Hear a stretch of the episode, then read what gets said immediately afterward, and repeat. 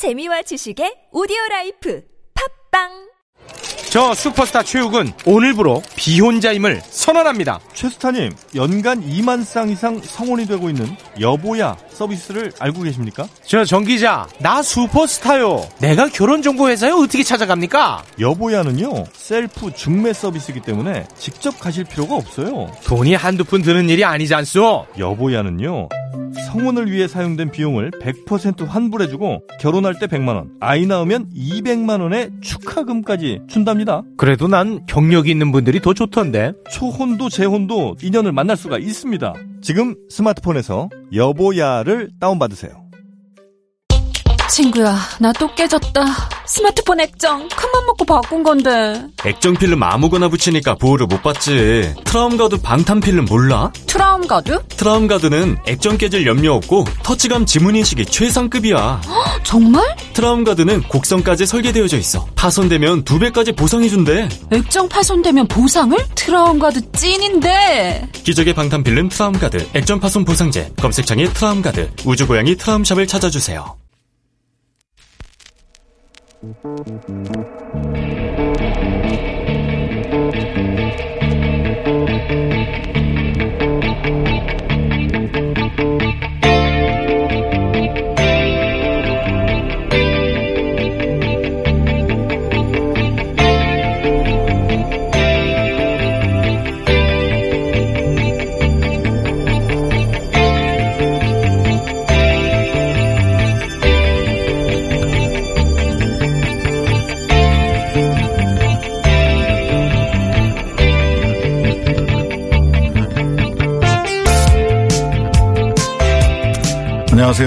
하세요. 신장식입니다.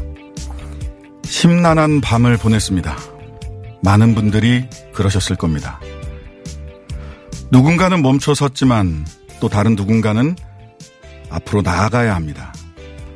눈이 오나 비가 오나 우리가 밥 먹고 출근하고 집으로 돌아오듯 검찰 개혁의 발걸음 역시 멈출 수 없습니다.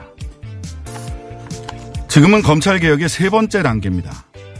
빠루와 몸싸움이 난무하던 첫 번째 단계는 패스트 트랙으로 마무리됐습니다. 비로소 공수처와 검경 수사권 조정을 위한 제도가 마련된 겁니다. 두 번째 단계는 지금도 진행되고 있습니다. 국회를 통과한 공수처법과 검경 수사권 조정 법안의 실행을 막기 위해 검찰은 장관의 지휘권, 대통령의 인사권에 거침없이 도전했습니다. 언론과 합을 맞춰 총선에 개입하려고 했다는 의혹도 아직 풀리지 않았습니다. 권력으로부터 독립하겠다는 명분을 앞세웠지만 기실 검찰은 국민들의 민주적 통제에서 벗어나려고 한 겁니다. 하지만 그들의 욕망은 실패하고 있습니다. 이제는 실제 제도를 실행하는 세 번째 단계입니다. 법이 정한 시행일인 오는 7월 15일 공수처를 출범시키고 검경 수사권을 실제로 조정하는 실행의 단계라는 것입니다. 공수처.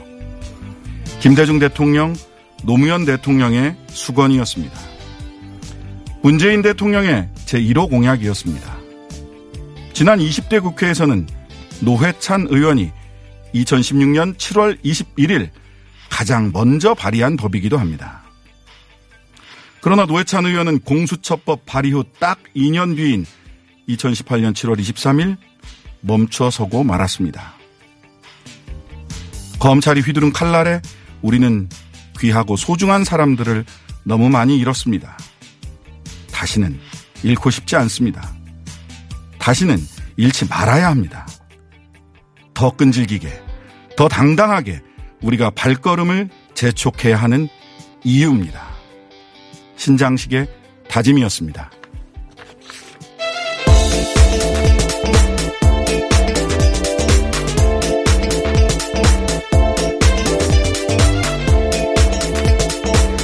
TBS의 비밀입니다. 네. 어, 공장장이 예, 모친 상을 당하셨습니다. 그래서 오늘도 일일 공장장으로 제가 어, 뉴스 공장을 진행하도록 하겠습니다. 어, 공장장의 빈소는 신촌 세브란스, 공장장 어머님의 빈소는 신촌 세브란스 병원에 에, 차려졌고요. 일요일 아침에 발인을 하게 됩니다. 박원순 시장 빈소는 서울대병원에 예, 차려진다고 하고요. 어, 아까 노회찬 의원님 말씀 잠깐 했는데요. 노회찬 의원님 2주기 추모 기간이 다음 주 월요일부터 맞습니다. 시작을 합니다. 이번 추모 기간에는 헌정 음반으로 이등병의 편지, 가을 우체국 앞에서 등을 작곡했던 김현성 씨가 새벽 첫차 6411이라는 헌정 음반을 내는데요. 지금 크라우드 펀딩 진행되고 있으니까 우리 청취자 여러분들께서도 참여해 주시면 좋겠고요. TBS에서 이 헌정 음반 추모 공연을 7월 23일 날 저녁 8시부터 생중계를 어, 하기도 합니다. 노회찬 재단 홈페이지나 어, 크라우드 펀딩 검색해서 참여해 주시면 좋겠습니다. 네. 노회찬 의원님과 동갑내기였던 삼선의 역사상 최장수 서울시장 박원순 시장이 사망했다라는 소식이 들어왔습니다. 어, 현장을 취재했던 우리 아주경제 김태현 기자 연결해서 이야기 현장 상황 점검해 보도록 하겠습니다. 김태현 기자님. 네, 안녕하십니까. 지금 이제 김태형 기자입니다. 네네. 우리 김태현 기자님 현장에는 언제쯤 가셨나요? 저희가 11시 조금 넘어서 도착을 했고요. 그 11시부터 한 12시 반 정도까지 현장에서 그 돌아다녔습니다. 네, 그때 이제 뭐 소방관이나 경찰관들이 수색을 하고 있는 모습도 보였고요. 그리고 언론 보도를 보도가 많이 된 것처럼 그 등산로에서 길상사 쪽으로 내려온다고 해서 저희는 그쪽 부근을 좀 중점적으로 찾아다녔습니다. 네. 어, 삼청각 쪽에서 발견이 됐다라는 소식이 들어와 있는데요. 어, 현장에서 신원은 확실히 확인이 된 건가요? 네, 그 그냥 육안으로 봐도 박원순 시장님이라고 여- 확인할 수 있을 정도라고 하셨 그 얘기를 했고요. 네네. 그리고 음 이제 뭐 네. 뭐 마음이 좀 마음이 조금 그런데 예, 유류품이나 이런 것들은 전부 다 현장에서 발견이 됐고요. 네, 네 그렇습니다. 어, 유서는 현장에서 발견되지는 않았습니까? 네, 그 초반에 이제 어 몇몇 보도에서는 공간에서 유서가 발견됐다는 얘기도 나왔고 그리고 현장에서 뭐 네. 유서가 나- 발견됐다는 얘기도 나왔는데 그 경찰 공식 확인으로는 유서는 발견이 되지 않았습니다. 아, 어디에서도 유서는 발견되지 않았다라는 말씀이신가요? 네, 네, 네, 어, 그 발견 당시 12시쯤 발견됐다라고 그 언론에는 보도가 되어 있는데 그 발견 당시 상황 좀 조금 더 상세하게 말씀해 주실 수 있으실까요? 네, 12시 반 정도쯤 돼서 그 이제 경찰이나 소방관들이 조금 분주하게 움직이더라고요. 근데 저희가 그 현장에서 들었을 때는 무전기에 이제 어, 박원순 시장과 닮은 사람을 목격했다는 제보가 들어왔다라는 얘기가 들렸고요. 그리고 그 현장으로 한 네 갈래 정도 경찰들이 따로 불, 그 나눠져서 가더라고요. 저희는 이제 어, 박원순 시장이 어, 시장을 닮았다는 목격이 나왔기 때문에 실은 좀 괜찮으신 게 아닌가 하는 생각도 했었는데 네. 결국은 이렇게 발견이 돼서 좀 마음이 좋지 않습니다. 네. 네. 그 제보 무전이 들어왔다라고 하는데 그러니까 그 현장에 계신 소방관이나 경찰 쪽에서 먼저 발견한 것이 아니라 시민들의 제보가 있었다라는 말씀인가요? 네, 그 제보라는 말이긴 한데 그 발견했다는 내용을 그렇게 말한 게 아닌가 생각이 들더라고요. 네, 네. 어, 혹시, 어, 본인 스스로 선택한 것인지 아니면 뭐 다른, 어, 타살 가능성은 없는 것인지 우리 국민들이 네. 궁금해 할 수밖에 없는데요. 관련해서 다른 그 경찰 쪽에서 이야기가 좀 있었나요? 네, 지난 그 새벽 2시 그 브리핑 기준으로는 어 어떤 타살의 흔적이라던가 그리고 뭐 어, 몸에 이제 어떤 상처 같은 게 따로 발견이 되지 않아서 지금 어 사인을 밝히려고 검시 중인 걸로 알고 있습니다. 네, 네. 일단 육안으로는 다른 타살, 다른 어, 상처나 아, 타살의 가능성은 없어 보이는데 자세한 상황은 네네. 역시 뭐 검찰의 검시나 예, 이걸 통해서 어, 확인을 해봐야 될 것 같습니다. 사실 어제 밤부터 자정 넘어서까지 추측성 보도가 너무 많아서 많은 분들이 혼란스러웠고 어, 네. 힘들어 하셨는데요. 현장에서 파악한 사실관계는 어땠습니까? 왜 이렇게 추측성 보도가 난무했던 겁니까? 그러니까 그 기자들한테 받은 글, 그러니까 일반 시민들도 많이 받으셨겠지만 받은 글이라는 글이 굉장히 많이 들어졌어요. 네, 네. 저도 그런 앞, 그 머리표, 머리글 달려 있는 거 많이 받았습니다, 어젯밤에. 네, 그래서 뭐 11시가 되기 전에 이미 뭐 사망했다는 기사가 나오기도 해서 사실은 이부, 이런 부분들은 되게 시민들한테 좀 혼란을 드릴 수 있는 부분인데 사실관계가 확인되지 않은 상태에서 그런 기사들이 많이 올라왔더라고요. 그리고 현장에서도 그렇고 그 일부 기사들에서도 계속 그렇게 얘기가 나오고 있는데 자꾸 미투 때문에 들어가셨다는 그런 기사들이 나오는데 아, 그 혐의, 그러니까 고소가 됐다는 일부 보도가 있을 뿐이지 혐의가 확정된 게 아닌데 그렇게까지 보도가 되는 거 보고 굉장히 화가 났습니다. 네. 그, 이런 사건을 보도하는 것과 관련해서는 보도 준칙들이 다 있는데 이것들이 지금 지켜지고 있는지 예, 참 의문입니다. 어, 박 시장 네. 동선에 대한 보도도 참 많이 나왔는데요. 현장에서 어, 발표된 박 시장의 동선에 관련된 이야기들이 좀 있었나요? 일단은 동선은 어 저희가 일 보도가 된 것처럼 그 11시 45분 11시 40분쯤 돼서 핀란드 그 관저에서 마지막으로 CCTV에 찍힌 게 확인이 됐고요. 그리고 어그 길상사에서 마지막 전화가 이제 전화 신호가 잡혔던 것도 많고 맞고 그리고 추가적으로는 어떤 루트로 어떻게 돌아다니셨는지는 아마 현장 파악에 있는 걸로 알고 있습니다. 네, 네. 자, 그러면은 향후에 이 관련된 수사, 박 시장 사망 사건과 관련된 수사는 어떻게 진행될 거로 보시나요? 일단 사망 사건과 그 사망 사건이 발생하면 어, 검시를 하고 현장 파악을 하고 그리고 그와 관련해서 어떤 혐의점이 나온다면은 추가적으로 수사가 되겠지만 아마 지금 발표된 것만으로 봤을 때는 크게 이제 어떤 타살의 흔적이나 혹은 스스로 목숨을 끊었다는 어떤 흔적들이 발견되지 않아서 일단은 향후 수사는 좀 지켜봐야 될 것 같습니다. 아직 사망 원인은 확정되지 않았다, 확인되지 않았다까지가 네. 지금 확인할 수 있는 거죠. 예. 네, 그렇습니다. 네, 지금까지 아주경제 김태형 기자였습니다. 감사합니다. 감사합니다.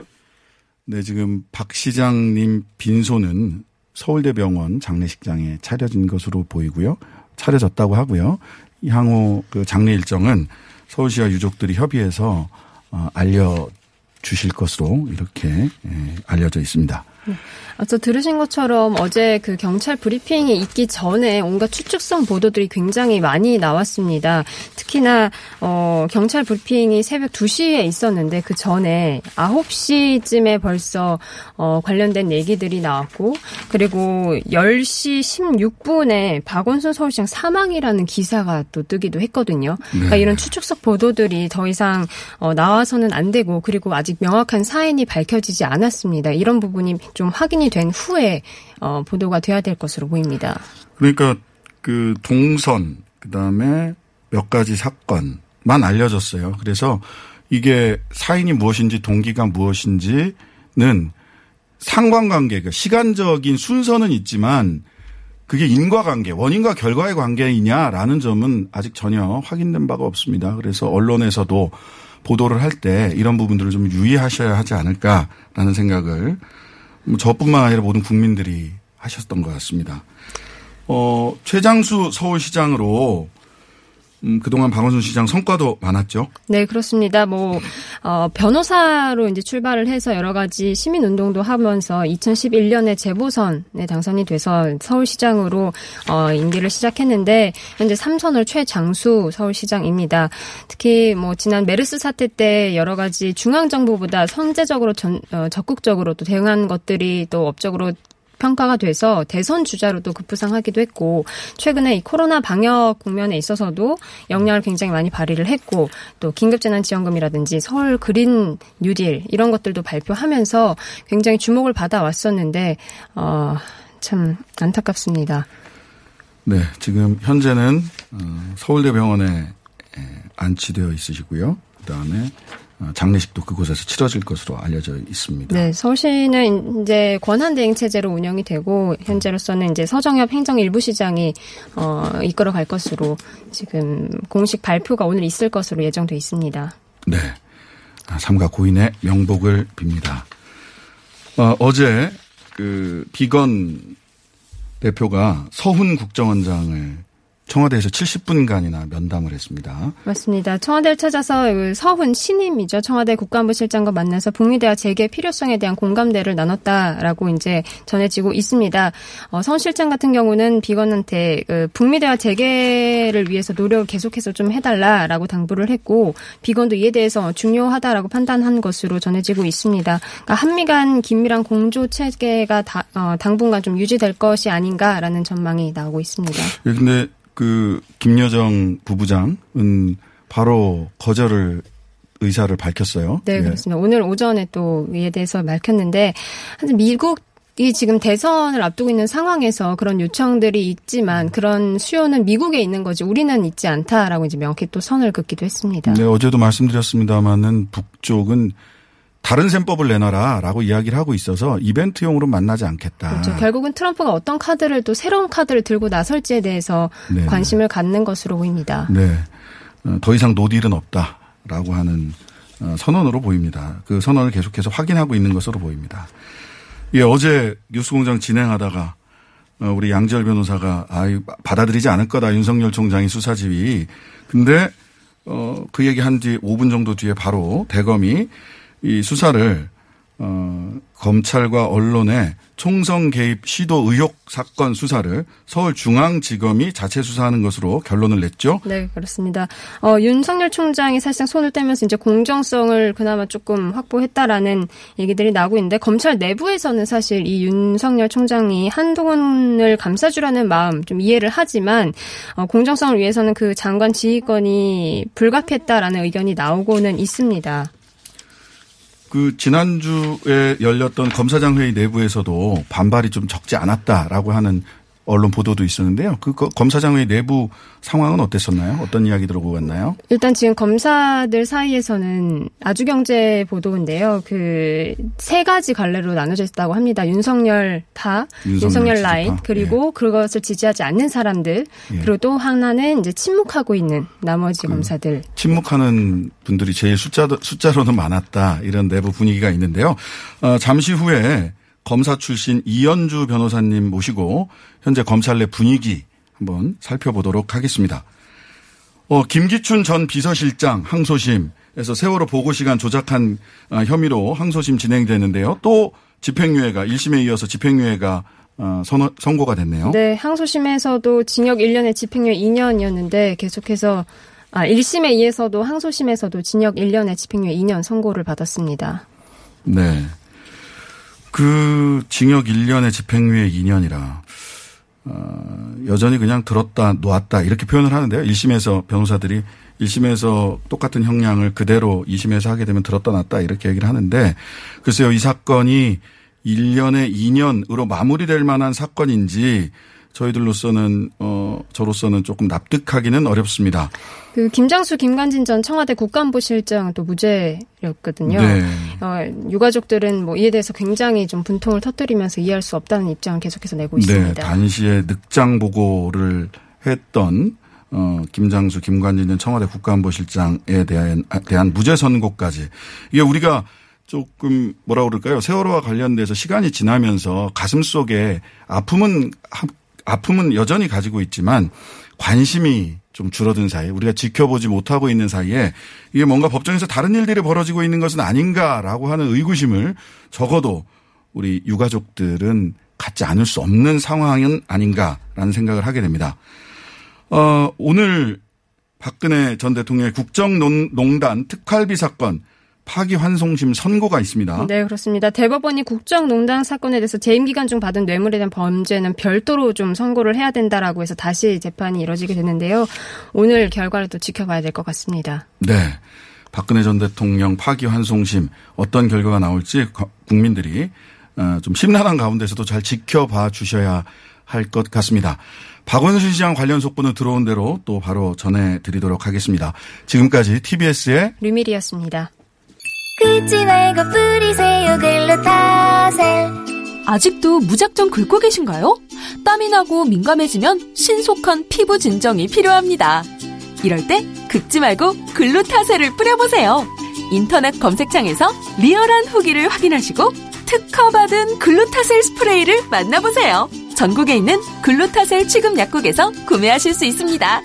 긁지 말고 뿌리세요 글루타셀 홍대리, 오늘 차 안 가지고 왔네? 음, 서울시 승용차 마일리지로 갈아탔거든. 승용차 마일리지? 서울시에서 자동차 운행 거리를 줄이면 포인트를 주는데 현금처럼 써도 되고 영화 보거나 책도 사고 자동차세 같은 세금 내는데도 사용할 수 있다고. 오, 운행 거리를 줄인 만큼 돈이 되는 거네.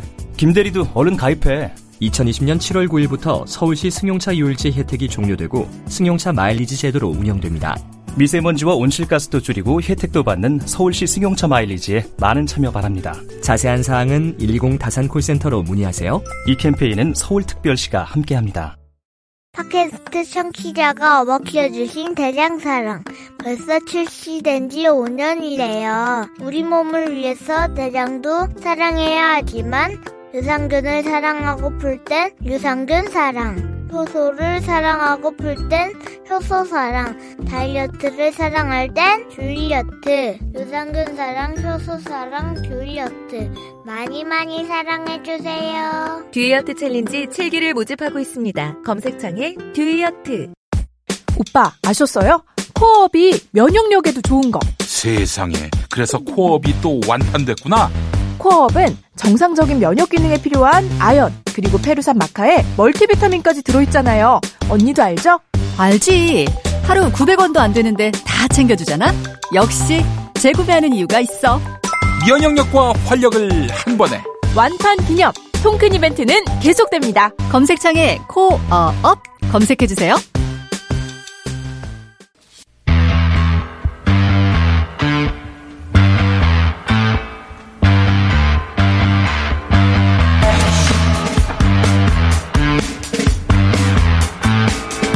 네.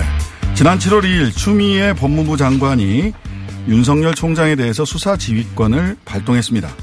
어제 오전 대검에서 수사 지휘권 수용 입장 아니면 수용 입장이라기보다는 이미 수사 지휘권이 효과를 효력을 발휘하고 있으니 나는 어쩔 수 없다 라는 식의 태도로 어, 어, 이 수사 지휘권을 수용하는 모양새. 수용이란 말도 참 이상하죠. 당연히 지위를 받아야 될 사람이 지위를 받는 것을 수용이라고 표현을 하고 있으니까요. 자, 검찰 내부에서는 어, 이 상황을 어떻게 보고 있을지 우리 검사 출신 이현주 변호사님과 이현주 변호사님과 함께 이야기 나눠보겠습니다. 안녕하세요. 예, 안녕하십니까. 네. 어제 대검에서 입장문을 발표했는데요. 일반인들이 보기에는 형성적 처분이다. 라고 하는 말부터 시작, 해서 누가 도대체 그 서울고검장을 본부장으로 하는 독립수사본부 설치 제안을 먼저 했고 뭐, 뭐, 건의, 공개 건의를 해달라고 얘기를 했다는 등 서로 법무부와 검찰 네. 간에 대검 간의 의견도 엇갈리고 있습니다. 사실관계가 명확하게 아직은 드러나 있지 않는 것 같은데요. 어, 뭐, 낯선 법률 용어가 아, 있어서 좀 이해하기 어렵다라고 생각하시는 분들도 계신데 우선 이 입장문 예. 무슨 뜻입니까?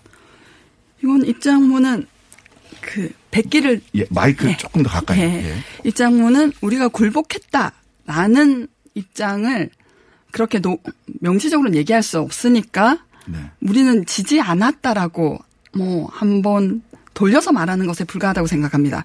그러니까 형성적 처분이다. 그래서 원래 배제되었었다라는 건데 이것은 최후 통첩을 받지 않았습니까? 7월 9일 10시까지 입장을 밝혀달라라고 했는데 사실은 수요, 뭐, 100기를 든 거죠. 그렇지만.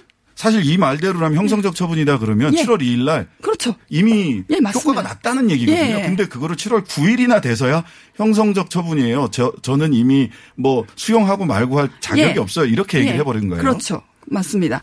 어, 그러면은 그건 윤 총장의 그간의 행보하고도 상반되는 거죠.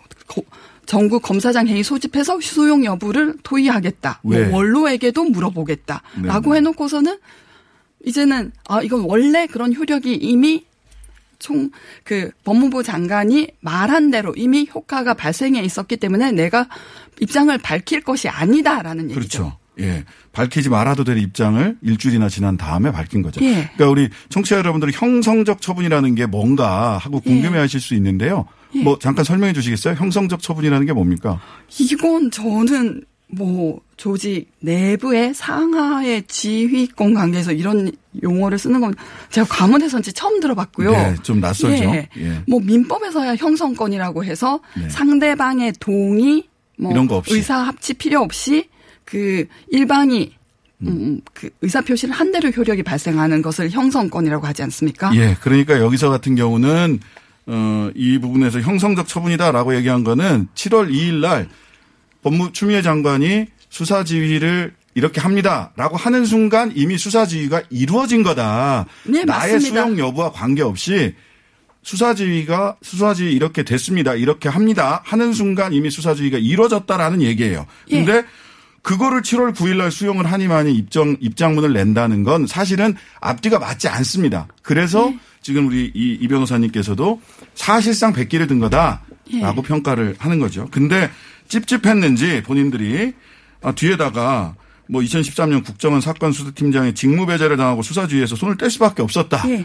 라고 하는 식으로 본인이 마치 뭔가 불이익을 당하고 자신의 권한이 어, 불법적으로 예. 어, 부당하게 어, 권한을 어, 잃은 것처럼 표현을 또 해놨어요. 그렇죠. 이건 같이 가- 동일시에서 볼 수 없는 건 그때는 수사를 계속 하려다가 방해를 받은 것이란 말입니다. 근데 그렇죠. 이번에 윤 총장 건은 뭐 저희가 보기엔 측근을 보호하기 위한 명분으로 결론을 유도하고 그리고 처음에 이 사건에 대해서는 고검 오부장 회의에 지휘를 맡기겠다라는 네. 걸 바꿔서 뭐 전문 수사 자문단에게 의견을 묻겠다 이렇게 본인이 결론을 유도하거나 영향을 미치려고 한 건데 이걸 2013년 일을 하고 동일시하면 안 되죠. 사실은 거꾸로죠. 2013년에는 본인이 예. 어, 직무배제를 당했다면 사실 이번에 윤석열 총장으로부터 직무배제를 당할 뻔한 사람이 있죠. 그렇죠. 중앙지검 형사 1부장 예, 정진웅. 부장검사가 직무배제를 당할 뻔했거든요. 그러니까 완전히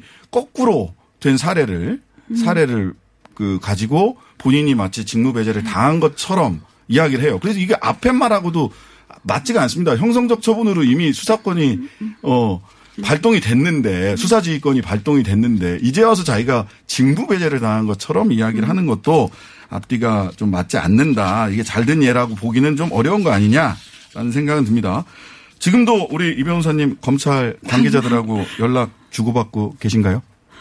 그 관계자들이라고 하면 뭐 얼마나 드려야 되는지 모르네. 예, 아는 사람, 그냥 뭐 지인들은 있습니다. 아, 네네. 그럼 지금 내부 분위기는 어떤가요? 검찰 내부 어, 뭐 편치만은 않을 것 같은데. 음, 일단 검사들이 워낙 침묵하는데 길들여져 있어서 뭐 네. 자기 의견을 이프로스 검찰 내부 게시판에 공공연히 밝히거나 하는 사람은 굉장히 드물어요. 근데 네. 지, 적어도 드러나는 의견은 뭐 우리 그 정권이 우리 검찰을 정치 그 거- 권력의 신여로 길들이려고 한다라는 네, 의견을 내시는 분들도 있죠. 근데 그분들은 주로 왕당파라고 말죠. 그 왕당파. 윤석열 라인, 뭐 윤석열 체제하에서 잘 나가신 분들, 예 그런 주로 분들 주로 특수통들이죠. 그렇죠. 예. 그리고 이번에 검사에서 법관으로 정관을 신청한 사람이 역 대 최대라고 해요. 80명으로. 아, 그러니까 네네. 우리 검찰 희망 없다고 보시는 분들이 많은 것 같고요. 예. 아, 네, 네. 예, 우리 이, 이 변호사님은 그렇게 그 정도까지 이제 보고 계시다라는 건데 그 내부 분위기는 결국은 숫자로 보자면 침묵하는 사람들이 더 많다. 그렇죠. 오히려 용기 있게 얘기하신 분들은 수사관들 중에 네, 예.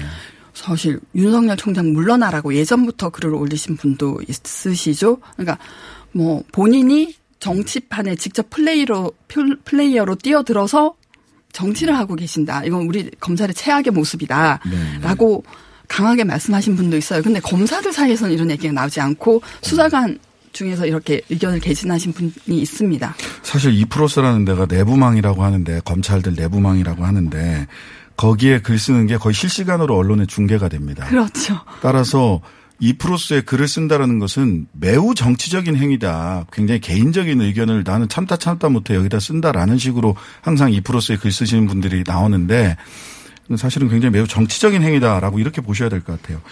어, 윤 총장 거취 문제. 예. 예. 언론에선 관심사입니다. 어제 양지열 변호사님은 어, 윤 총장은 사퇴하지 않는다. 국회에서 불러도 안 나갈 거다라고 예. 예상을 하셨어요. 이 변호사님 어떻게 예상하십니까? 그건 전국 검사장 회의에서 결론 중에 하나가 이 일을 총장의 거치와 결부시키지 않는다. 네, 하는 뭐- 건 그건 예, 윤 총장의 뭐 내심의 입장 아니겠습니까? 또 누구 좋으라고 사퇴하냐 이런 얘기도 예. 있었다고 하죠. 자 이번 결과로 인해서 어, 수사지휘권이 발동된 것으로 인해서 그리고 윤석열 총장이 아 형성권이니까 이미 수사지휘권은 발동됐고 저는 수용할 수밖에 없어요 라고 발표한 것에 대해서 향후 검찰 개혁에 힘을 받을 수 있을 거란 분석이 있는데 어떻게 보시나요? 그렇죠. 검찰 개혁에 저항할 수 있는 구심점이 없어졌습니다. 없어졌단 말입니다. 리더십이 흔들리고 있고 그리고 못 범담도 명분도 없는 사람이었고 그 예, 측근을 보호하기 위한 명분도 없었죠. 그리고 가정에서 구성원들이 너무 상처를 입었어요. 네, 자기 개인 문제인데 검사장들 다 불러들이고 가장급 대검 가장급 회의시키고 이게 리더로서 최악이지 않습니까? 자기 개인 문제를 가지고 조직 구성원들한테 부담을 준 거죠. 네, 네. 개인 문제로 가지고 조직 자체에 큰 부담을 주게 했다. 이게 좋은 리더라고 볼 수 있겠느냐. 사실은 지금까지 윤석열 총장 그럼 의리의 리더십, 뚝심 뭐 이런 걸로 상징화가 돼 있었는데요. 자, 그 이러다가 검찰 내부에서 이런 걱정도 한다고 합니다. 장관이 물론 검찰청법 제8조는 어 구체적인 사건에 대해서는 장관이 검찰총장을 지휘할 수 있다라고 명시가 돼 있긴 합니다. 근데 이게 잘, 잘 작동되지 않던 조문이긴 한데요.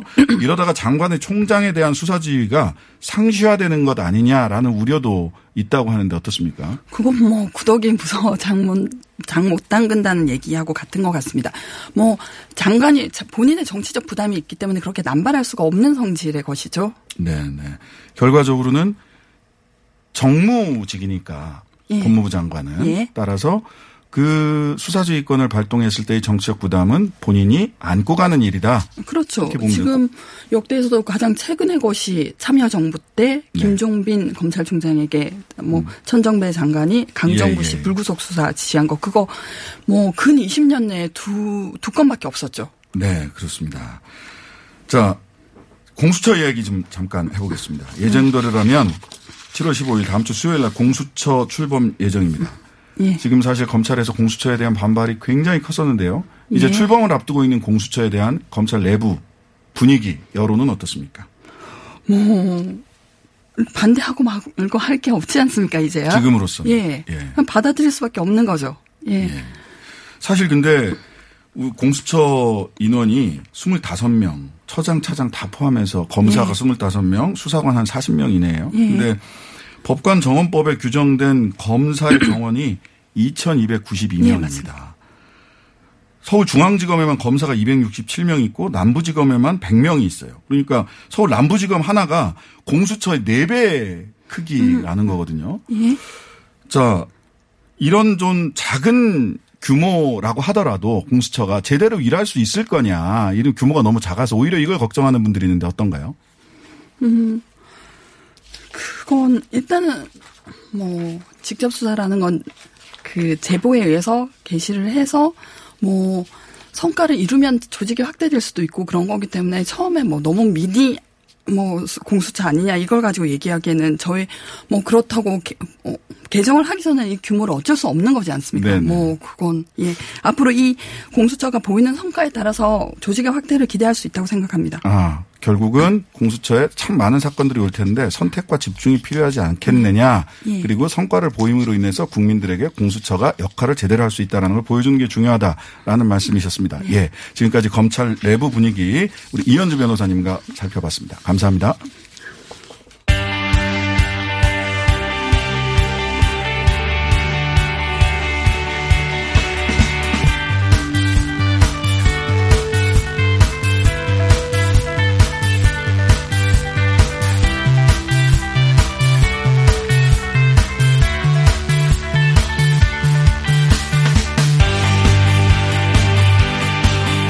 네.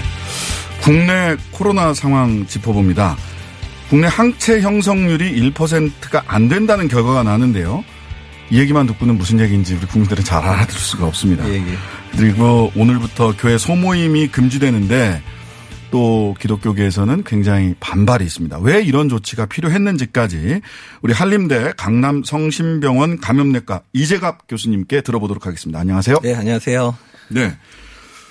앞에서 말씀드렸다시피 그 질본에서 항체 검사 중간 보고를 발표했습니다. 네. 우선은 이 과정과 의미 어떤 과정을 거쳤고 어떤 결과가 나왔는데 그 의미가 뭔지를 한번 차근차근 살펴봐야 될 것 같아요. 우선 과정부터 한번 좀 짚어봐 주시죠. 어, 일단 이제 항체 검사 의미부터 좀 말씀을 드리면요. 그러니까 항체 검사 항체라는 거는 이제 본인이 감염이 되면 그 사람이 감염이 되면 그 바이러스에 반응해서 내 몸에 항체가 생기거든요. 네. 그러니까 즉 항체는 내가 이전에 감염됐다라는 것의 증거가 되는 자료입니다. 그러니까 본인이 알고 걸렸든 모르고 걸렸든 간에 네, 그래서 일단은 지금 이제 검사는 이제 두 가지 결과 결과가 나왔는데요. 하나는 이제 매년 이제 실시하고 있는 국민건강영양조사라 그래서 1년에 한 7천 명에서 만명 정도의 혈액을 모아서 아, 원래 매년 하던 검사. 예, 하던 검사에 이제 혈액을 모으는데 원래 는 다른 연구 때문에 모은 거긴 하지만 이게 전국을 대표할 수 있는 자료니까 거기서 이제 1,500명 정도가 이미 이제 3월에서 5월 정도 모여 있어서 그거를 가지고 먼저 한번 돌려봤고요.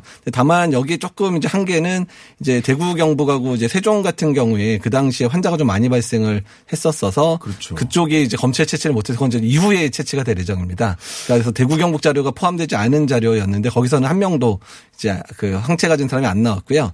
그 다음에 서울 서남부 쪽에 있는 대학병원 두 군데에 외래 내원하신 분들의 혈액들을 모아서 한 또 1,500명 정도를 또 돌려봤는데 거기서는 항체 양성자가 한 명 정도 나왔다고 합니다.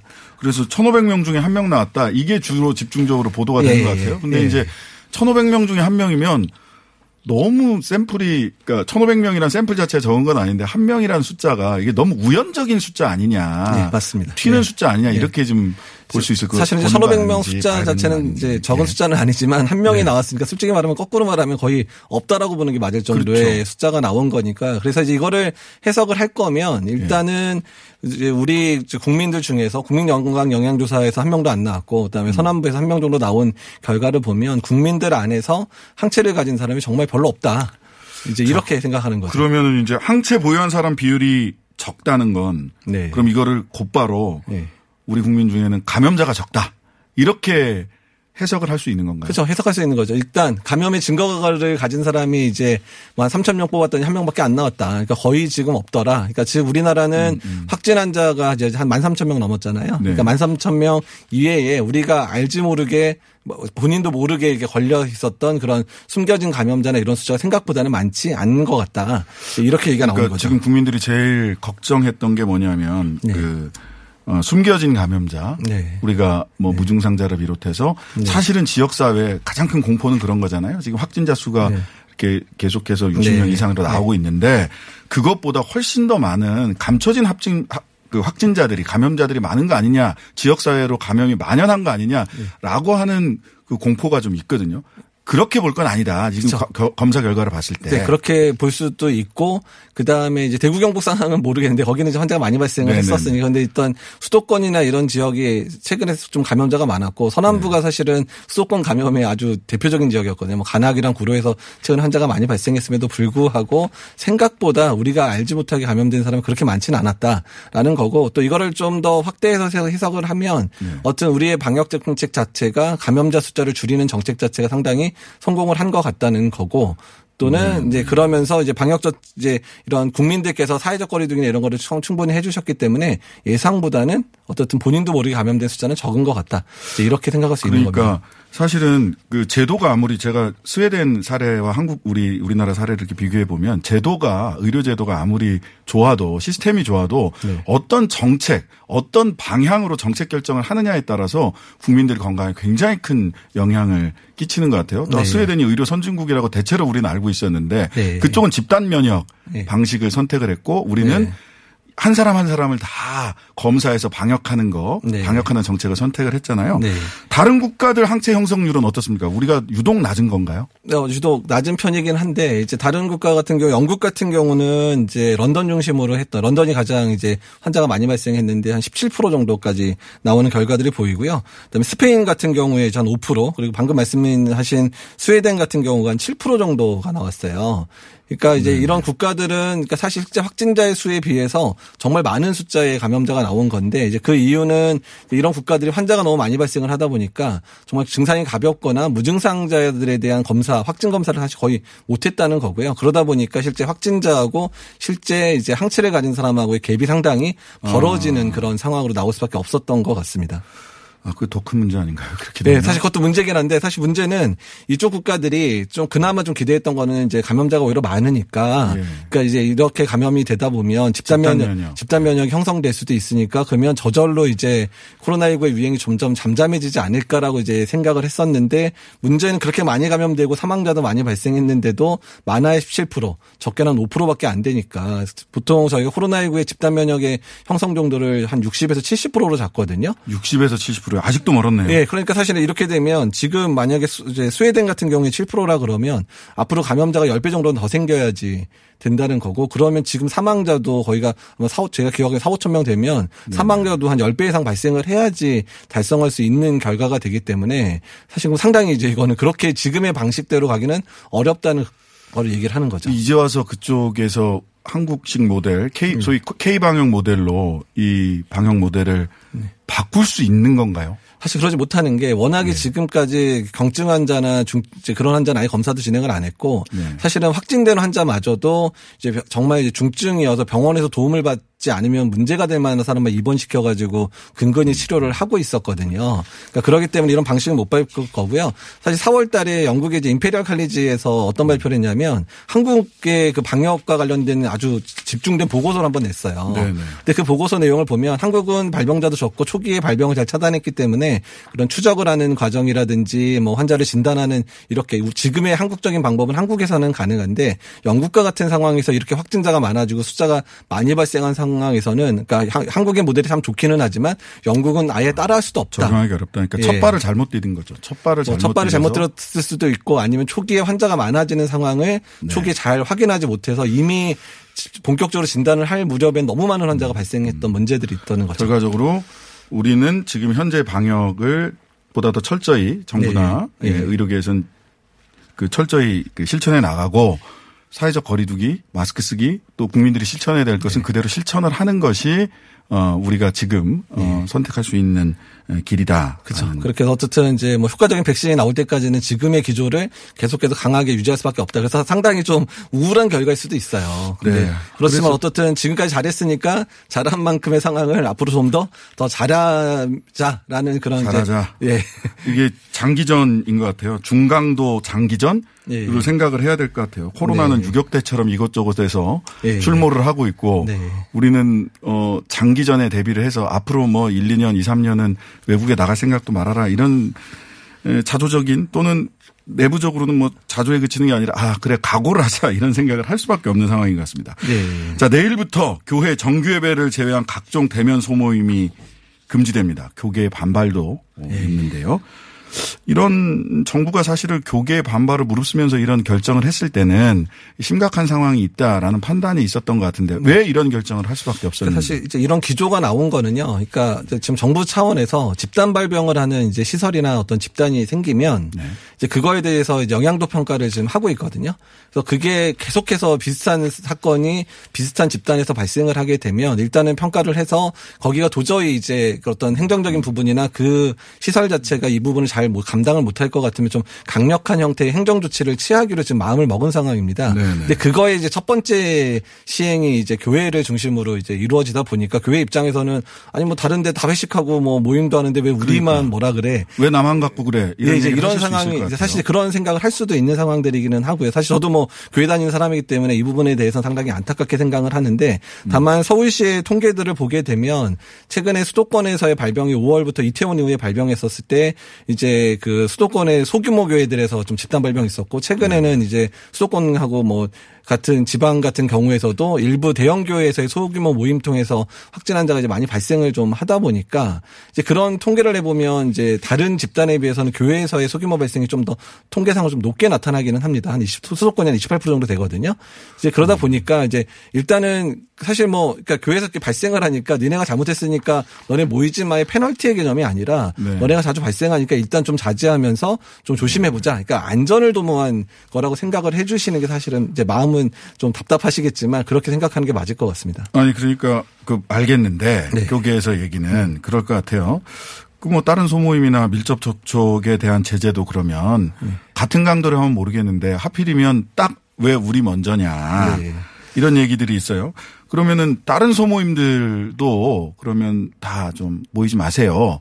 라고 좀 강한 행정명령을 좀 발동을 하거나 권고가 필요한 거 아니냐라는 얘기도 있는데 이건 어떻게 생각하십니까? 네, 일단 대부분의 직장들이 거의 이제 회식을 못하게 좀 막고 있죠. 그러니까 이제 대부분 저녁에 모이는 모임들이 대부분은 이제 개인적인 그런 만남들이거나 아니면 이제 친목단체 정도의 모임들에 해당되는 거지. 그러니까 회사들이 공식적으로 지금 그러니까 어떤 기업이나 이런 데서 공식적으로 좀 회식을 허락하는 네, 데가 네. 사실 거의 없잖아요. 아마 네. TBS도 마찬가지일 것 같은데 저희 병원도 마찬가지거든요. 과별로 무슨 뭐 이제 무슨 행사 있으면 아예 지금 못 맡게 하고 심지어는 학회나 이런 데도 사실은 못 가게 지금 막고 있는 상황들이에요.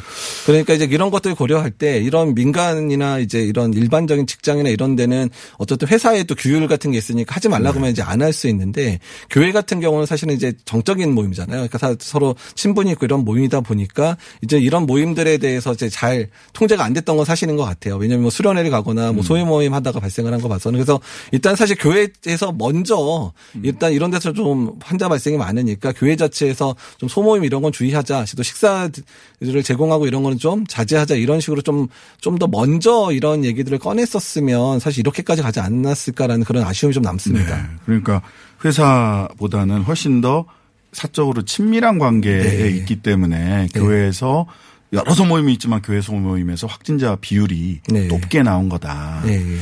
뭐 이런 설명이었습니다.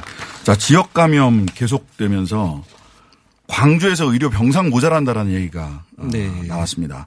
현재 지역 감염 상황, 특히 오늘 뭐 앞에서 말씀드렸습니다만 지역 감염이 눈에 보이지 않는 지역 감염이 만연한 거 아니냐라고 하는 걱정도 있었는데요. 네. 의료 병상 모자라는 사태까지 왔어요. 현재 지역 감염 상황 지금 어느 정도 심각한 건가요? 그러니까 이제 주로 요 최근에 이제 보통 핫스팟으로 표현하는 곳이 대전하고 강주잖아요. 네. 근데 대전하고 강주가 뭐 어쩐 되게 안타까운데 거기가 이제 그 시립의료원이 아예 없는 지역이에요. 아 공공병원이 공공병원이 없어 그나마 뭐 보훈병원이라든지 이런 병원들 외에는 지금 공공병원이 없는 지역인데 거기서 환자가 갑자기 최근에 양쪽에서 많이 음, 발생을 하니까 병상이 모자랄 수밖에 없을 것 예, 같아요. 그러니까 그 갑자기 이제 환자가 많이 늘었을 때 이제 공공병원이야 금방 이제 빼내가지고 병상을 만들 수 있는데 이런 지역 같은 경우 공공병원이 많지 않다 보니까 이제 일반 사설병원이 아니면 국립대병원이 그나마 있어서 국립대병원을 이용할 수밖에 없는 상황들이 발생을 한 상황이라 갑자기 100명 정도 발생했는데도 상당히 힘들게 간신히 버텼거든요. 지금 그럼 인근 지역과의 병상 교류라고 해야 되나요? 예. 인근 지역으로 어, 에서 병상을 확보해서 환자를 그쪽으로 보낼 수 있는 이런 시스템은 지금 잘 운영되고는 있는 그 건가요? 부분은 이제 대구 경북대 하도 이제 네, 해서 이제 했는데 그러니까 간신히 수용할 정도는 되긴 되는데 만약에 이런 유행 상황이 대구 대전이나 강주에서 계속 벌어지면 정말 한 1, 2주만 만약에 계속 환자가 한 100여 명 이상 더 발생을 하게 되면 정말 다른 지역에 환자를 보낼 수밖에 없는 상황이 발생할 수밖에 없고요. 사실 더 문제인 게 대구 경북이나 이런 데는 환자 많이 발생했으니까 간신히 버텼는데 오히려 지금 환자가 많이 발생했지 않았던 지역들이 이제 이런 아, 준비가 안돼 안돼 있는 거예요. 너무 저희가 그러니까 사실은 2월 3월부터 계속 준비를 하라고 말씀을 드렸는데 설마 설마 하다가 실제 닥치니까 상당히 지금 고생을 하고 있는 상황들이어서 네. 그러니까 다른 지역도 타탄석 삼아야 된다는 얘기입니다. 아, 네. 지금까지 이지갑 교수님이었습니다. 저는 3부에서 다시 뵙겠습니다.